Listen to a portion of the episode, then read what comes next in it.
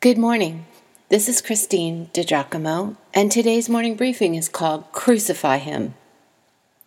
Herod was greatly pleased that Jesus was finally standing before him, ragged though he looked. Herod hoped that Jesus would perform some wild miracle in his presence. Word was out about all the people he had healed. Plying Jesus with many questions to get him going, he gave no answer, even though the chief priests and the teachers of the law were vehemently accusing him. Herod and his soldiers ridiculed and mocked Jesus, even dressing our Lord in an elegant robe before they sent him back to Pilate. Herod and Pilate were both in town to watch over the throngs of Passover pilgrims. Before this, they had been enemies but now they found themselves sharing common feelings. While Pilate was sitting on the judge's seat, his wife sent him this message Don't have anything to do with that innocent man, for I have suffered a great deal today in a dream because of him. Pilate called together the chief priests, the rulers, and the people, and said to them, You brought me this man as one who is inciting the people to rebellion. I have examined him in your presence and have found no basis for your charges against him. Neither has Herod, for he sent him back to us. As you can see, he has done nothing to deserve death. Therefore, I will punish him and release him. Just who was Pilate? History remembers Pontius Pilate either very negatively as a cruel man who hated the Jews or more sympathetically, as a governor who had a very difficult job ruling a province with a very unruly population, which easily took offense to his actions.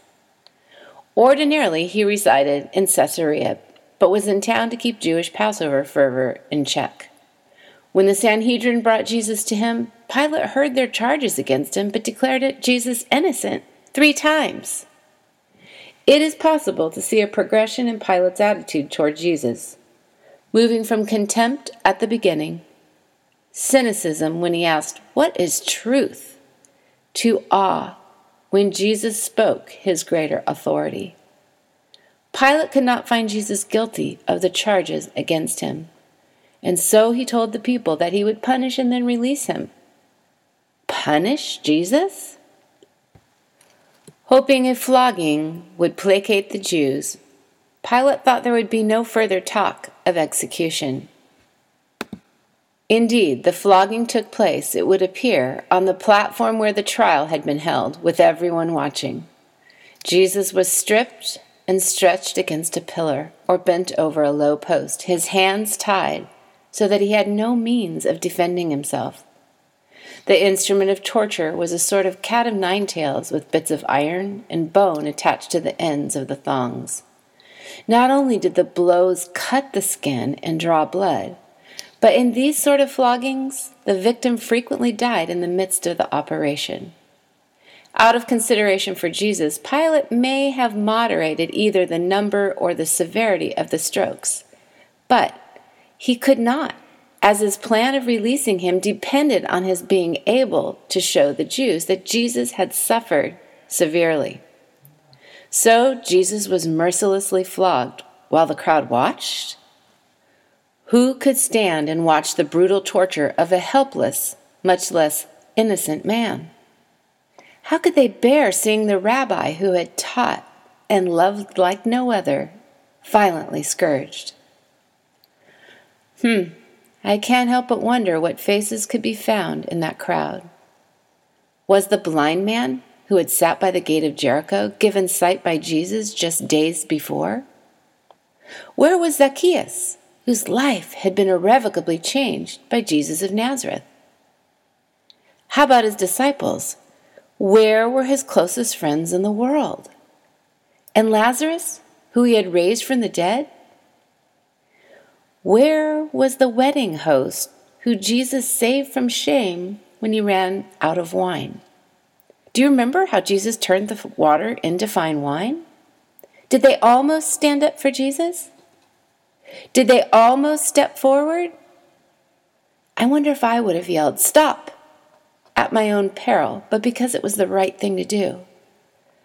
Hmm, Would you have come to the defense of Jesus? Instead, the people all cried out together, Away with this man, and release to us Barabbas, a man who had been thrown into prison for an insurrection and murder. Pilate addressed them once more, desiring to release Jesus, but they kept shouting, Crucify! Crucify him! A third time he said to them, Why? What evil has he done?